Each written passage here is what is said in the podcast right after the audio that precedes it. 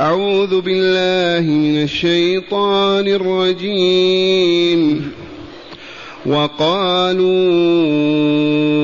أإذا كنا عظاما ورفاتا أئنا لمبعوثون خلقا جديدا قل كونوا حجارة أو حديدا أو خلقا مما يكبر في صدوركم فسيقولون من يعيدنا قل الذي فطركم أول مرة فسينغضون إليك رؤوسهم ويقولون متاه قل عسى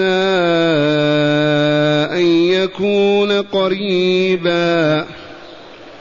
يوم يدعوكم فتستجيبون بحمده وتظنون وتظنون إن لبثتم إلا قليلا معاشر المستمعين والمستمعات من المؤمنين والمؤمنات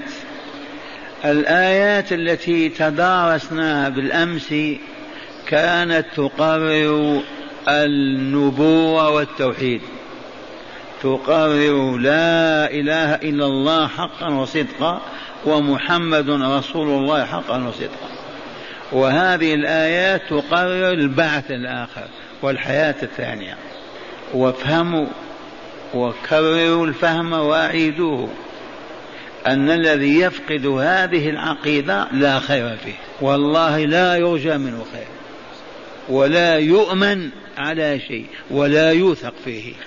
لأن الذي يؤمن أنه سيدخل القبر فيرسل إليه ملكان يستنطقانه ويستجوبانه وتعود إليه روحه ويرد الجواب ويجيب ثم إما أن يعلم مكانه في الجنة فيزداد فرحا وسرورا وإما ما كانوا في النار فيزداد هما وكربا الذي ما يؤمن بهذا كيف يخاف الله ثانيا الذي ما يؤمن أنه سيعود حيا كما كان وخيرا مما كان ويسأل ويستنطق ويستجوب ويرى عمله كله بين يديه خيرا أو شرا ثم والله يجزى به إما في عالم السعادة الجنة دار الأبرار أو في عالم الشقاء النار دار البوار عالم علوي وعالم سفلي الذي يفقد هذه العقيدة لا خير فيه ومن غفل عنها وهو مؤمن بها ما ينتفع أيضا يجب أن تكون دائما نصب عينيه دائما أنك ستسأل عما قريب في قبرك وبعد القبر في موقف في عرصات القيامة والمشركون في مكة لبعد العلم عنهم قرونا جهلوا هذه الحقيقة وكفروا بها لماذا انقطع العلم عنهم من قرون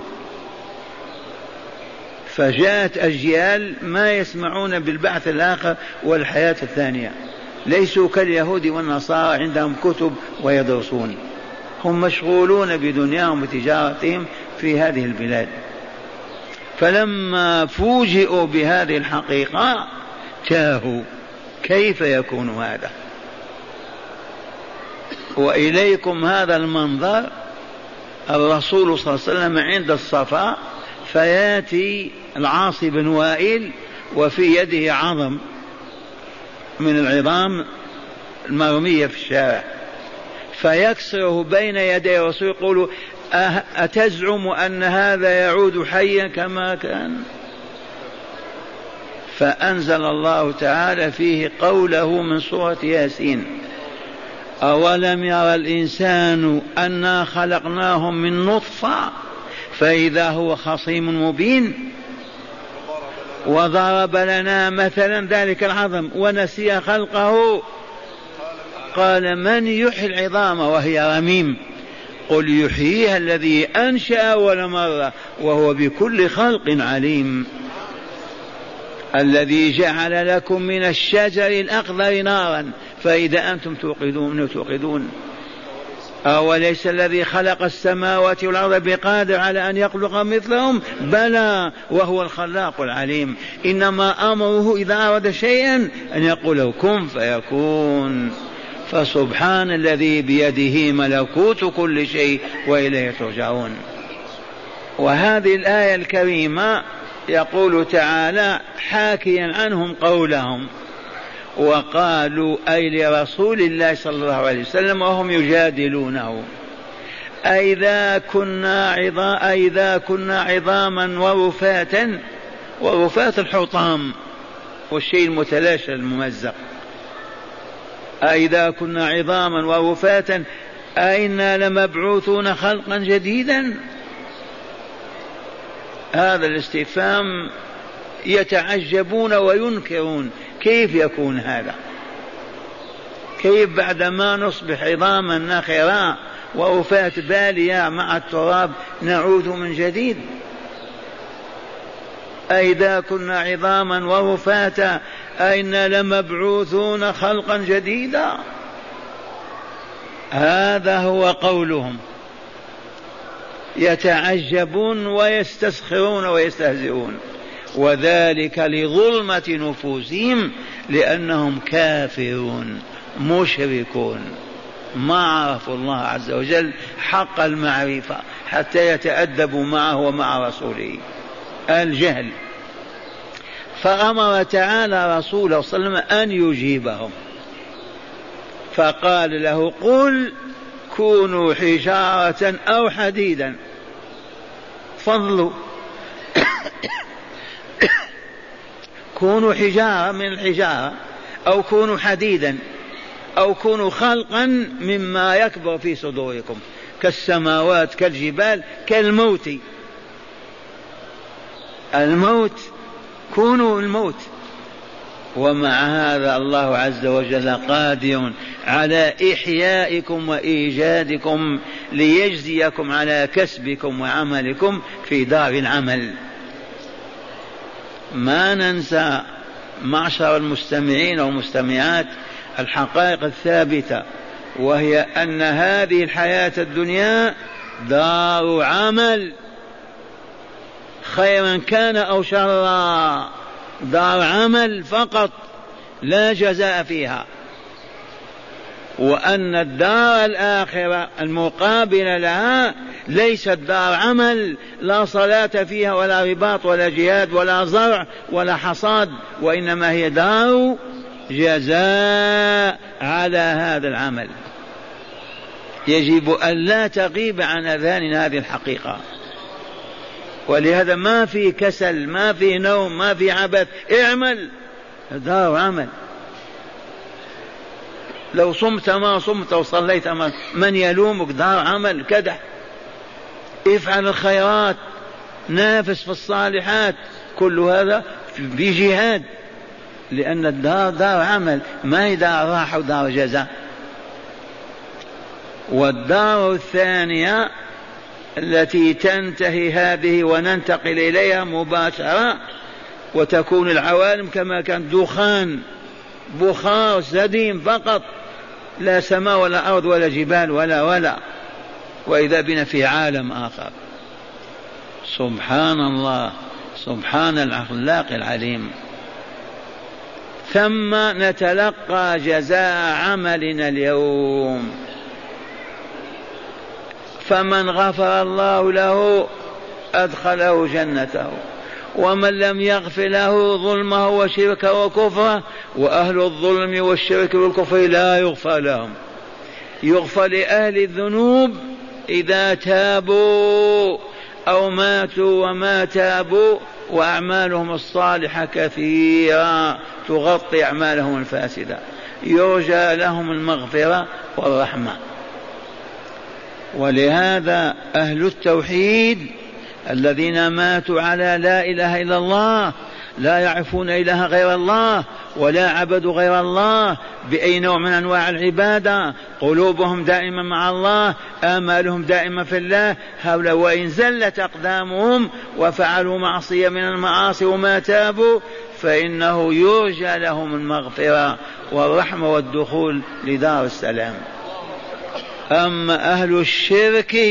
والكفر والنفاق والعياذ بالله فهم ميؤوس من رحمتهم نعود الى هذا السؤال والجواب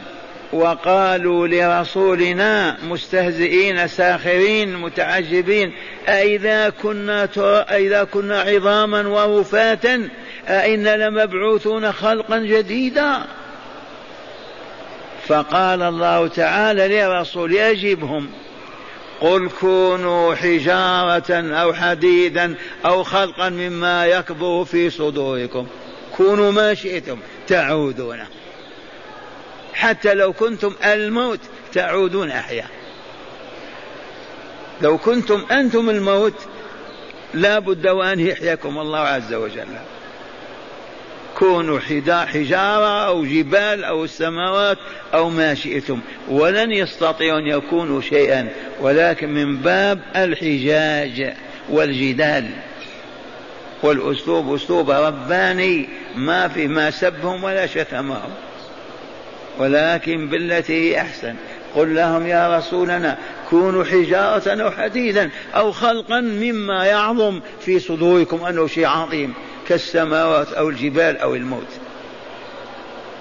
فسيقولون من يعيدنا أنت تقول لا بد وأن نعود وأن نبعث من جديد كما كنا من يعيدنا يسألون فسيقولون والله قالوا من يعيدنا أجبهم يا رسولنا قل الذي فاطركم أول مرة السؤال والجواب الذي خلقكم أول مرة يعيدكم مرة ثانية والعقل البشري ما ينفي أبدا أن شخصا صنع شيئا ثم أفسده أنه لا يعيده هل من بنى جدارا وهدمه يقال مستحيل أن يعيده أبدا ما كان هذا من خاط ثوبا ثم مزقه نقول يستحيل أن نعيده مخاط كما كان بالفطرة الذي أوجد شيء ثم أعدمه بنفسه يسهل عليه وله ولله المثل الأعلى بالفطرة والمنطق العقلي يخاطبهم قل الذي قل الذي فطركم أول مرة أي خلقكم أول خلق أنتم مخلوقون وإلا لا مخلوقون لكم خالق وإلا لا الأحمق يقول لا خالق لي اصفعوا على وجه مجنون اخرج كيف تقول لا خالق لي دلنا على كاس فقط قول هذا مخلوق من نفسه هات عود حطب معطوك قل هذا وجد من نفسه فكيف تقول العالم هذا وجد نفسه يقول أنا لست بمخلوق هذا لا يكلم ولأنه لا عقل له مخلوق مربوبون مسادون محكمون كيف ننفي وجود الله عز وجل ولهذا كما علمتم أن نفي وجود الله ما قالته البشرية إلا على عهد البلشفة الشيوعية آلاف السنين ما وجد على الأرض أمة ولا أمم ولا شعب ولا شعوب ينفون وجود الله قط حتى أوجد بنو عمنا اليهود عليهم لعائن الله فكرة الشيوعية لا إله والحياة مادة والطبيعة هي الطبيعة انتشرت هذه الفكرة الخاطئة قبلها والله ما كان يوجد على الأرض من ينفي وجود الله هذا مخلوق مخلوق يقول لا خالق لي قل خلقني ربي خلقني خالقي يعرفه أو لا يعرفه شأنه حتى أوجد اليهود المذهب البلشفي الشيوعي وتحول الآن بعد الهزيمة إلى العلمانية ولماذا يفعل بنو عمنا هذا وهم يؤمنون بالله ولقائه وبموسى ورسالته وبالتوراة وكتاب الله وما فيه لما لأنهم ما استطاعوا أن يحققوا هدفهم في السيادة على العالم كما كان سليمان وداود والبشرية ذات عقول وذات فهوم وإدراكات قالوا نعمل على مسخها تصبح كالحيوانات نركبها ونسوسها ما هو الطريق الطريق ننتزع منهم كلمة اليوم القيامة والبعث والجزاء والدار الآخرة عرفتم هذا وقد نجحوا نجاحا كبيرا فالمسيحية الصليبية وإن كانت باطلة وهابطة لكن كانت ذات قيمة كان الصليبي المسيحي يرحم يشفق يخاف من الله يذكر الدار الآخرة لكن مسخوهم فالاتحاد السوفياتي كم دولة كم جمهورية كلهم نازعوا من قلوبهم كلمة الله لا إله والحياة مادة ومن ثم استطاعوا أن يصلوا إلى أهداف عجيبة فهم الآن يقودون أوروبا قيادة مالية قيادة عقلية لأنهم أناخوها في الأرض كان الصليبي المسيحي الحر ما يقدر على أن يفتح عينيه في وجه يهودي ما يستطيع ينظر إليه عدو هذا قتل ربي صلب عيسى فهمتم السر وإلا لا ما يقوى على أن ينظر إليه كيف يرحمه والله أوقعوهم في ماذا قدور الزيت وأقلهم كما يقلى السمك انتقاما منهم فكيف يخرجون من هذا العيد الأصيل في نفوس المسيحيين وهم أكثر العالم استطاعوا أن يبعدوهم عن الله والمسيحية فاستراحوا وانتقلت الفكرة الشيوعية حتى إلى العالم الإسلامي وأوجد بلاشف شفاء حمر لا يؤمنون بالله ولا بلقائه عن جهل مركب لا قيمة له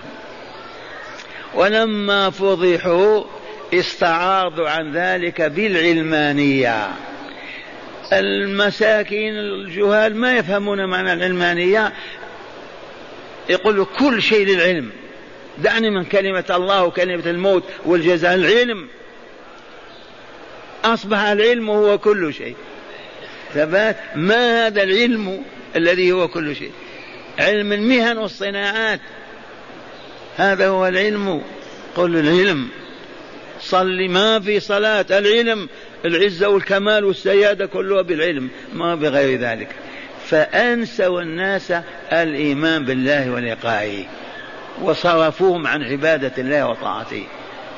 إذ عبادة الله وطاعته نظام لاجتماع البشرية ليسود البشر ويسمو ويرتفعوا ويسودهم العدل والرحمة والإخاء والمودة والتعاون والبر والتقوى ما هو مجرد كلمة دين عبادة يعني يريدون أن يبقوا كالبهائم يأكل بعضهم بعضا على كل حال الحمد لله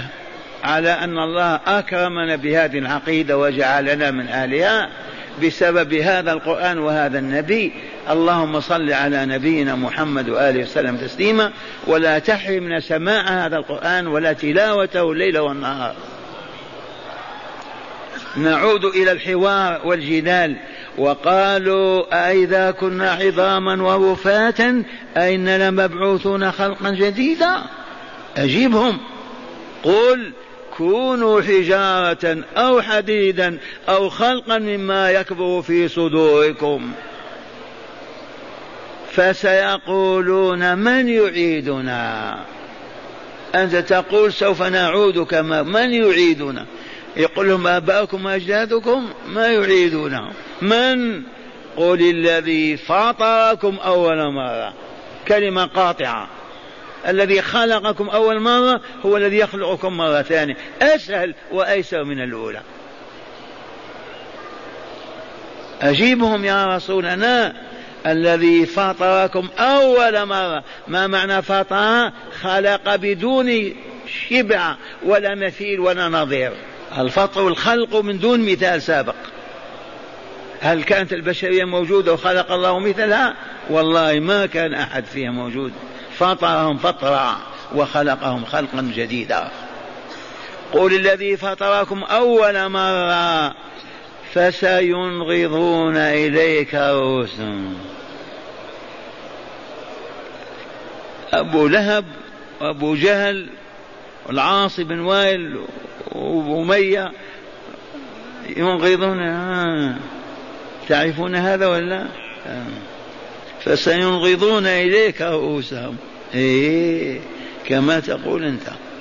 أجبهم يا رسولنا الله يعلمه قل لهم سينقضون إليك رؤوسهم ويقول متى هذا متى هذا البعد الوعد والحياة الثانية قل عسى أن يكون قريبا الله يعلم رسوله كيف يجادل يطرح السؤال والجواب سبحان الله فسي... فسينغضون إليك رؤوسهم فس... فسينغضون بالغين نغض من نغض الحل بالتحريك ما يبقى هكذا أو هكذا هذا النغض فسينغضون إليك رؤوسهم ويقولون في استهزاء يعني وابتعاد متى هو هذا الذي تقول أجبهم يا رسولنا قل عسى أن يكون قريبا واجب أن يكون قريبا والله قريب كم سنة الآن من يوم ما نزلت الآيات إلى الآن كم ألف سنة وأربعمائة سنة هذا زمان هذا هذا زمان طويل من آدم إلى الآن ما في عشر آلاف سنة والأيام عند الله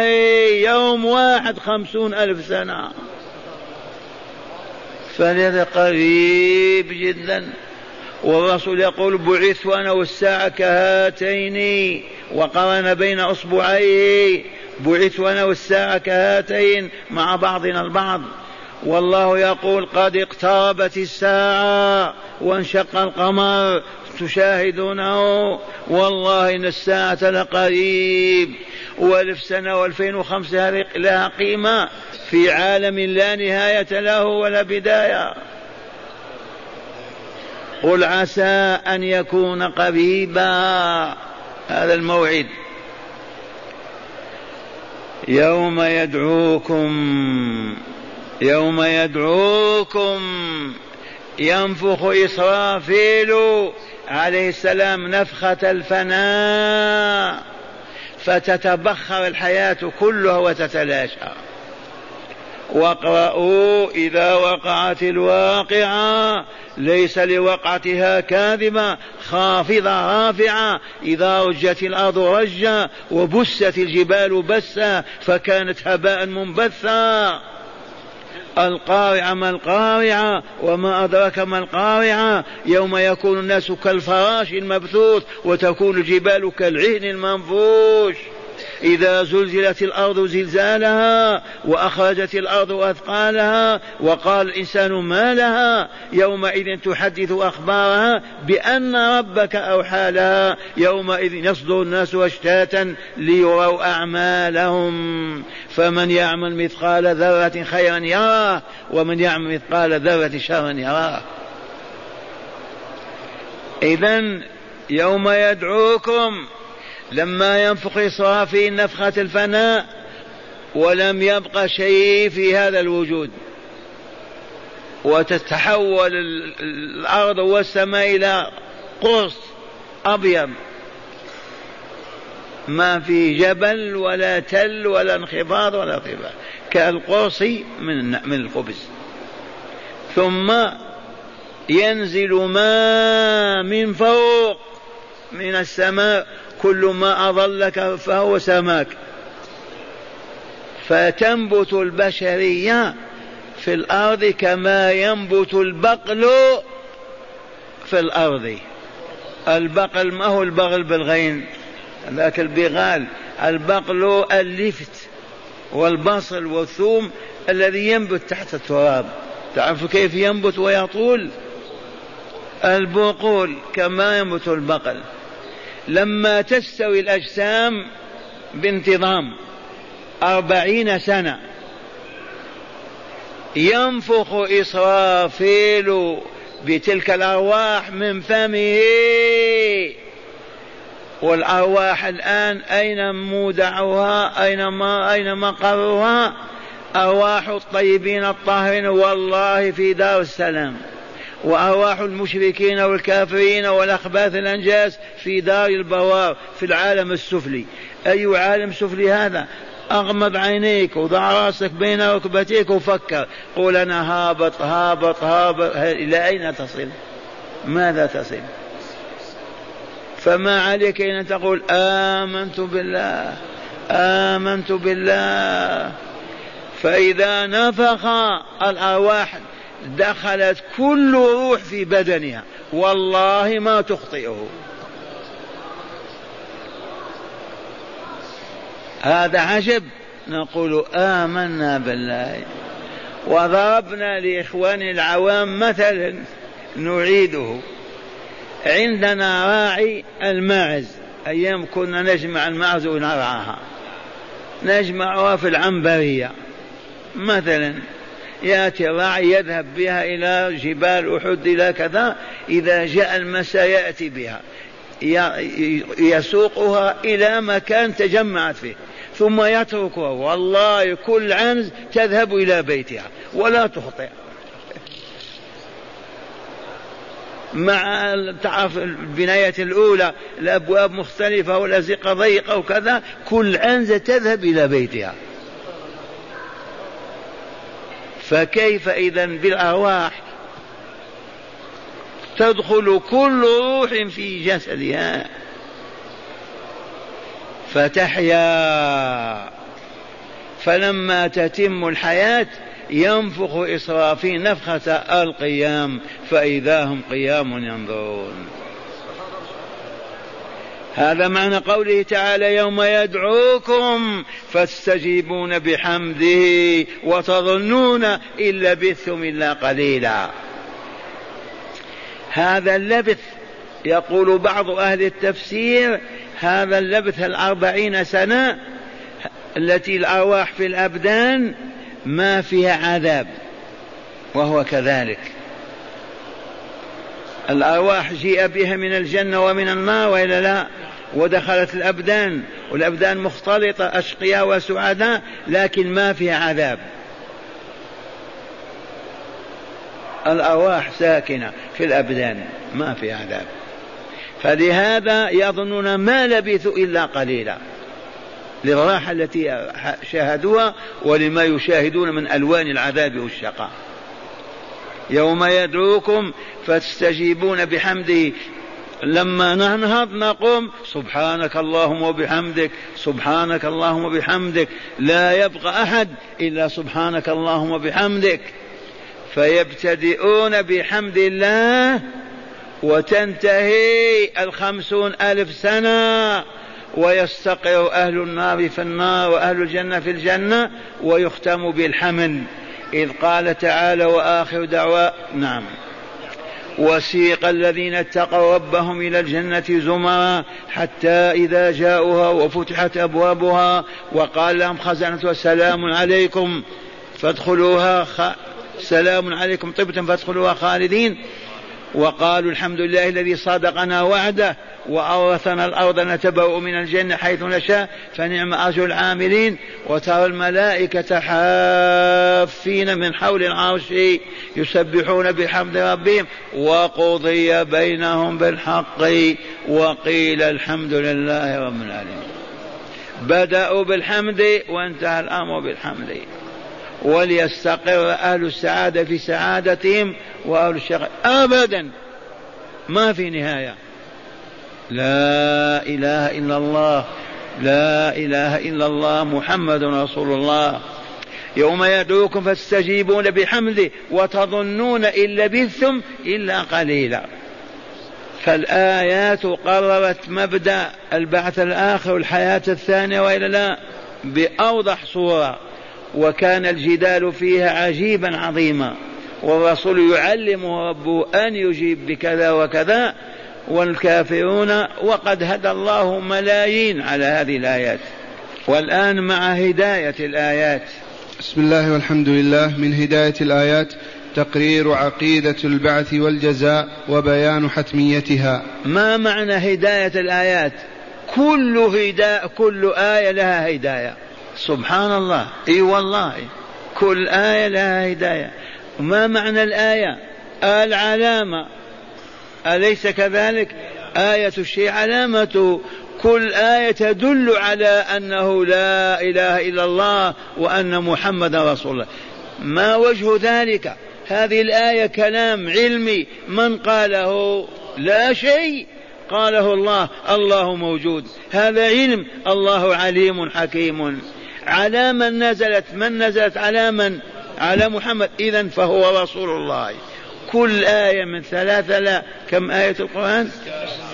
6240 آية كل آية علامة على أنه لا إله إلا الله وأن محمد رسول الله عقلا ومنطقا ولا يرد هذا إلا أحمق أو مجنون لا عقل له كيف الآية نزل تقول كلام من هذا ما في لا أحد إلا قل الله إذا الله موجود هذا كلامه هذا علمه هذه حكمته إذا لا إله إلا هو أخبر أنه لا إله إلا هو ومن نزلت عليه من هو هذا أمي وإلى أبوك ما في إلا واحد فقط إذا وهو والله إلى رسول الله أو كيف ينزل عليه كلامه كل آية تدل دلالة قطعية عقلية منطقية أنه لا إله إلا الله محمد رسول الله صلى الله عليه وسلم هذه الهداية تقرير عقيدة البعث والجزاء وبيان حتميتهما آمنا بالبعث الآخر وإلا والجزاء فيه وإلا لا دلت عليه الآية الأولى ثانيا